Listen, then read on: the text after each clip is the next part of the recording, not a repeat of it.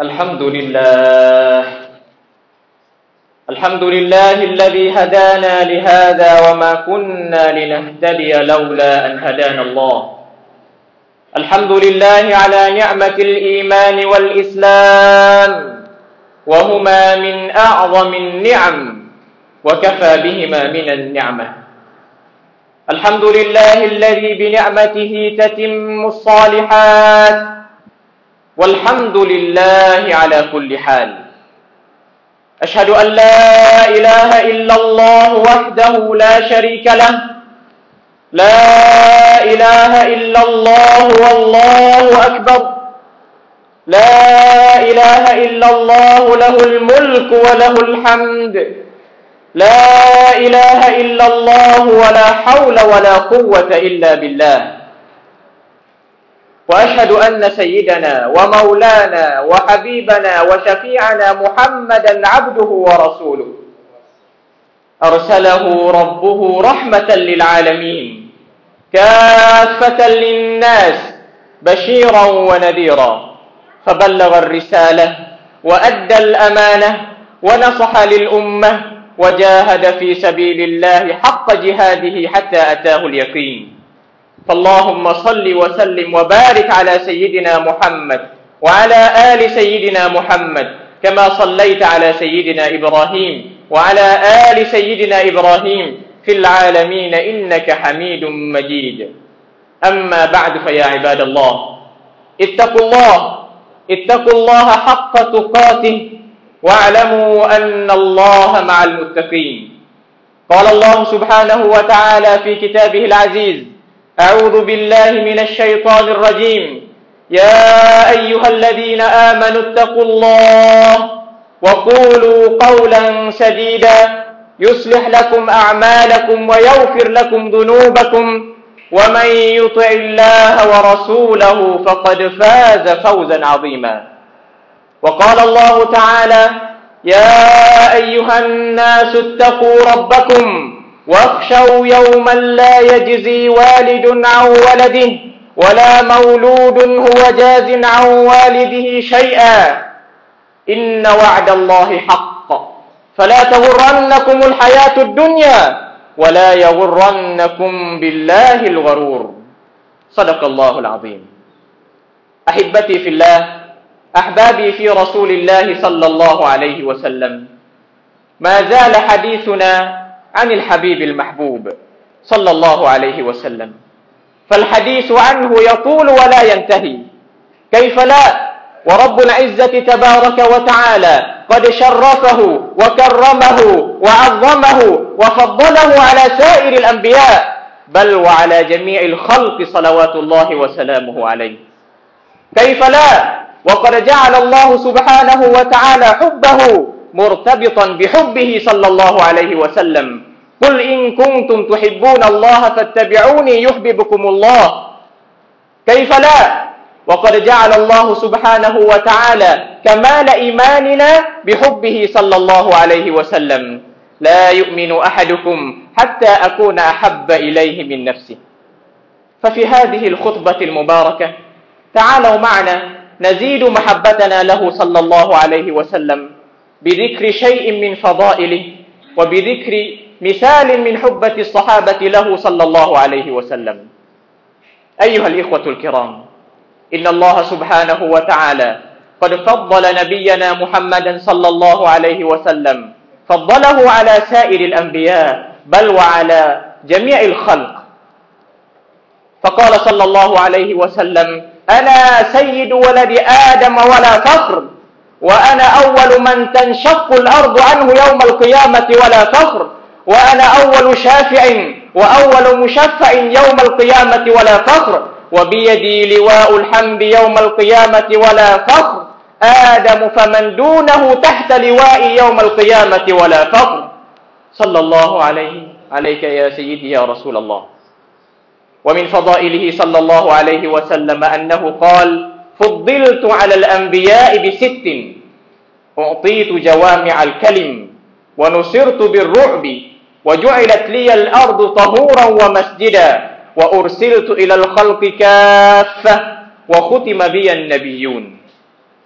ومن فضائله صلى الله عليه وسلم أن الله سبحانه وتعالى وقره وشرفه في ندائه. فناداه بأحب أسمائه وأسنى أوصافه. فقال الله سبحانه وتعالى مناديا رسوله الكريم يا أيها الرسول يا أيها النبي. وهذه الخصيصة لم تثبت لغيره من الأنبياء بل ثبت أن الله سبحانه وتعالى ناداهم بأسمائه الأعلام بأسمائه المجردة. فقال الله سبحانه وتعالى يا آدم اسكن أنت أنت وزوجك الجنة. يا نوح اهبط بسلام. يا إبراهيم قد صدق. يا إبراهيم قد صدقت الرؤيا. يا زكريا إنا نبشرك بغلام اسمه يحيى. يا داود إنا جعلناك خليفة في الأرض. وهكذا. وهذا لا يخفى على أحد أن السيد إذا دعا أحد عبيده بالأوصاف العلية والأخلاق السنية لا يخفى أنه أعز عليه وأقرب إليه ممن دعاه باسمه العلم. وهذا أيضا معروف في في عرفنا وفي زماننا. ننادي الشخص الفاضل فنقول يا مولانا يا سيدي يا أستاذ يا دكتور. وهكذا فعل الله بحبيبه صلى الله عليه وسلم. وكذلك من فضائله صلى الله عليه وسلم أنه أول من دخل الجنة. حيث قال آتي باب الجنة فأستفتح. فيقول الخازن من أنت؟ فأقول محمد. فيقول الخازن بك أمرت ألا أفتح لأحد من قبلك. محمد أشرف الأعراب والعجم. محمد خير من يمشي على القدم. محمد تاج رسل الله قاطبة. محمد صادق الأقوال والكلم. محمد دينه حق ندين به. محمد شكره فرض على الأمم. محمد خير رسل الله من مضر. محمد خير خلق الله كلهم. صلوا عليه وسلموا تسليما. أيها الأحباب إذا كان محمد خير الرسل فأمة محمد خير الأمم. قال الله سبحانه وتعالى عنكم كنتم خير أمة أخرجت للناس. فأنتم يا أمة محمد خير أمة أخرجت للناس. أنتم خير أمة. فضلكم الله سبحانه وتعالى بفضل نبيكم صلى الله عليه وسلم. وهذه الأمة المحمدية هي أكثر أمة دخولا إلى الجنة. قال صلى الله عليه وسلم أهل الجنة مئة وعشرون صفا. أهل الجنة مئة وعشرون صفا. ثمانون منها من هذه الأمة. ثمانون صف من هذه الأمة وأربعون من سائر الأمم. وهذه الأمة المحمدية. قد طلب موسى عليه السلام من الله سبحانه وتعالى أن يجعلهم من أمته عليه السلام.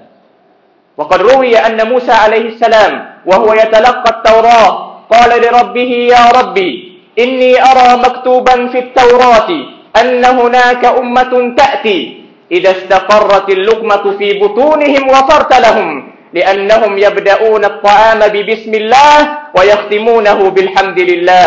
اللهم اجعلهم أمتي يا ربي. فقال الله يا موسى إنهم أمة محمد. قال موسى لربه يا ربي إني أرى مكتوبا في الألواح أن هناك أمة إذا هم أحدهم بفعل سيئة ولم يفعلها وتركها من خشية الله كتبت له حسنة. اللهم اجعلهم أمتي يا ربي. فقال الله يا موسى إنهم أمة محمد.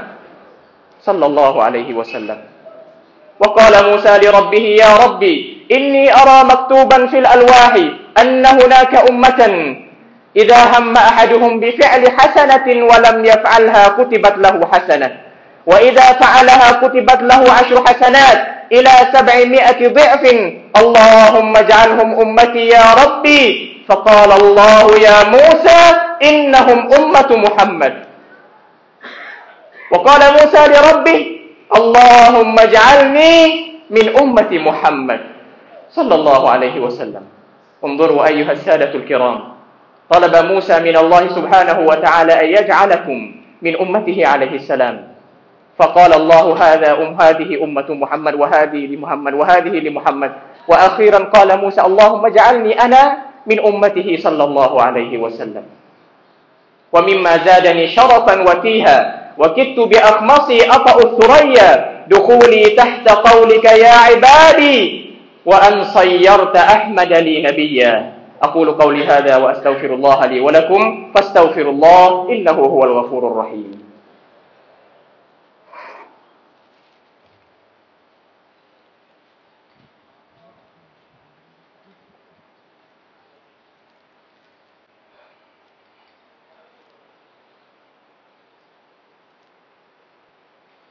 الحمد لله الذي أرسل إلينا محمدا أشهد أن لا إله إلا الله وحده لا شريك له وأشهد أن سيدنا محمدا عبده ورسوله. اللهم صل وسلم وبارك على سيدنا محمد وعلى آله وصحبه أجمعين. فيا عباد الله اتقوا الله حق تقاته ولا تموتن إلا وأنتم مسلمون. أحبتي في الله أحبابي في رسول الله صلى الله عليه وسلم كيف كان حب الصحابة رضي الله عنهم لرسول الله صلى الله عليه وسلم. كانوا يحبه حبا جما. كانوا أشد حبا لرسول الله صلى الله عليه وسلم حتى من أنفسهم. وهذا سيدنا ثوبان رضي الله عنه. رآه رسول الله صلى الله عليه وسلم ذات يوم وهو نحيل زهيل مريض. فسأله رسول الله صلى الله عليه وسلم ما بك يا ثوبان؟ فقال يا رسول الله ما بي مرض ولا علة ولكني أحبك ولكني اشتقت إليك. ففي هذه الدنيا كلما أحبك وأشتقت إليك ذهبت إليك حتى أراك وأجلس معك. لكن عندما أفكر في أمر الآخرة تدخل أنت الجنة وتكون في أعلى الدرجات مع الأنبياء والمرسلين. أما أنا وإن أدخل الجنة فأكون في مرتبة دون مرتبتك. فخشيت ألا أراك يا رسول الله. فخشيت ألا أراك يا رسول الله. وهذا يجعلني نحيلا زهيلا مريضا. انظروا أيها السادة. كان ثوبان يحب رسول الله صلى الله عليه وسلم وخشي من أن لا من أن لا ألا يرى رسول الله صلى الله عليه وسلم في الجنة. فأنزل الله سبحانه وتعالى ومن يطع الله والرسول فأولئك مع الذين أنعم الله عليهم من النبيين والصديقين والشهداء والصالحين. ثم قال صلى الله عليه وسلم أنت مع من أحببت يوم القيامة. أنت مع من أحببت. قال أنس ما فرحنا بشيء أكثر من قوله صلى الله عليه وسلم أنت مع من أحببت. فأنا أحب رسول الله وأحب أبا بكر وعمر وأرجو أن أكون معهم وإن لم أعمل بمثل أعمالهم. وهذا سيدنا بلال رضي الله عنه. عندما توفي رسول الله صلى الله عليه وسلم لم يستطع البلال أن يتحمل البقاء في المدينة لأن كل شيء في المدينة يذكره بالمواقف التي كان بينه وبين المصطفى. فخرج من المدينة وسافر إلى الشام وعاش هناك وتزوج هناك. وذات يوم استيقظ من نومه وهو يبكي فسألته زوجته يا بلال ما يبكيك؟ فقال رأيت رسول الله البارحة. وقال لي أما ما هذا الجفاء؟ أما آن لك أن تزورنا يا بلال. فخرج بلال زائرا إلى المدينة. فلما دخل المدينة لقي الصديق أبو بكر رضي الله عنه. فقال له هلا أذنت لنا يا بلال كما كنت تؤذن في لرسول الله صلى الله عليه وسلم؟ فقال بلال أعذرني يا خليفة رسول الله. كنت كلما انتهيت من الأذان ذهبت إلى هجرته وقلت الصلاة يا رسول الله. وكيف أقول اليوم؟ وكيف أقول اليوم؟ ثم لقيه عمر بن الخطاب فقال كذلك. ثم لقي الحسن والحسين حفيد رسول الله صلى الله عليه وسلم فاعتنقهما ويبكي ويشتم منهما رائحة جده صلى الله عليه وسلم ويسأل منه أن يؤذن. فلم يستطع بلال أن يقاوم الطلب. فصعد مكان الأذان ويبدأ الأذان الله أكبر الله أكبر. ضجت المدينة. الله أكبر الله أكبر. خرج النساء والرجال من بيوتهم وأسواقهم. الله أكبر الله أكبر. أشهد أن لا إله إلا الله. صاح الناس وقالوا أبعث رسول الله أبعث رسول الله. أشهد أن لا إله إلا الله أبعث رسول الله. ولما وصل بلا إلى قوله أشهد أن محمد رسول الله خنقته العبرة ويبكي ولم يستطع أن يكمل الأذان. وقال الراوي ما عرفت المدينة يوما أشد بكاء وعلي عويلا بعد يوم وفاة رسول الله صلى الله عليه وسلم كيوم قال فيه بلال أشهد أن محمد رسول الله. وهذه القصة أيها السادة ذكرتها لنستشعر حب رسول الله صلى الله عليه وسلم لنزيد محبتنا له صلى الله عليه وسلم فنقدم حبه على كل شيء فنتبعه ونحيي سنته ونتخلق بأخلاقه حتى نسعد في الدارين وننال شفاعته صلى الله عليه وسلم ونكون بجواره في الجنة إن شاء الله.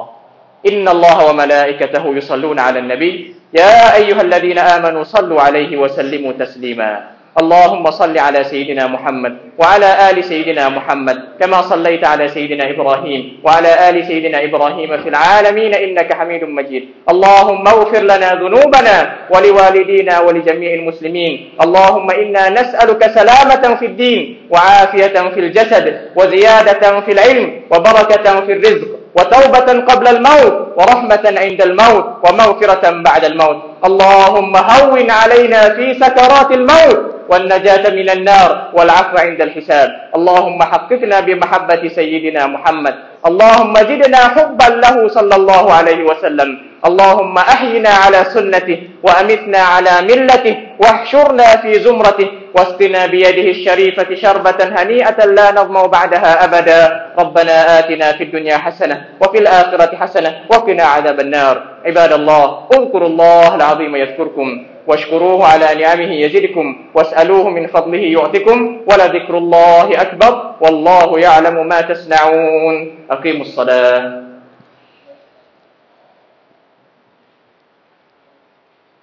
الله أكبر الله أكبر أشهد أن لا إله إلا الله وأشهد أن محمدا رسول الله. حي على الصلاة حي على الفلاح قد قامت الصلاة قد قامت الصلاة. الله أكبر الله